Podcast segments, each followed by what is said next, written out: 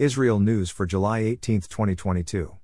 News Update Security forces arrested 11 terror suspects in overnight raids in Judea and Samaria. Forces encountered gunfire and responded appropriately. A 17 year old Palestinian driving a car he stole in the Tel Aviv area and fleeing from pursuing police cars hit and killed police officer Major Barak Meshulam at a checkpoint between KFAR Saba and Ra'anana. Meshulam, 29, from KFAR Saba, was married and the father of two small children. The driver of the stolen vehicle fled from the scene on foot. Police launched a massive manhunt. The tragic killing was not terror related. Terrorists launched four rockets from Gaza at southern Israel over the weekend. One rocket was intercepted by the Iron Dome and the other three fell into open areas. No damage was caused. The IDF responded by attacking an underground Hamas weapon making facility in Gaza.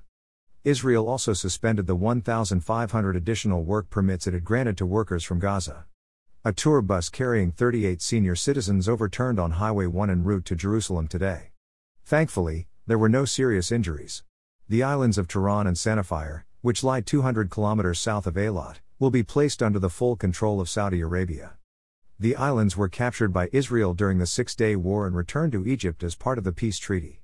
The islands control access to Eilat, and have had American troops stationed there to ensure free sea passage for Israel.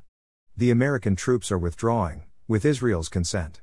According to the latest election poll, no faction will win a majority of 61 seats to form a new government. For more, click here.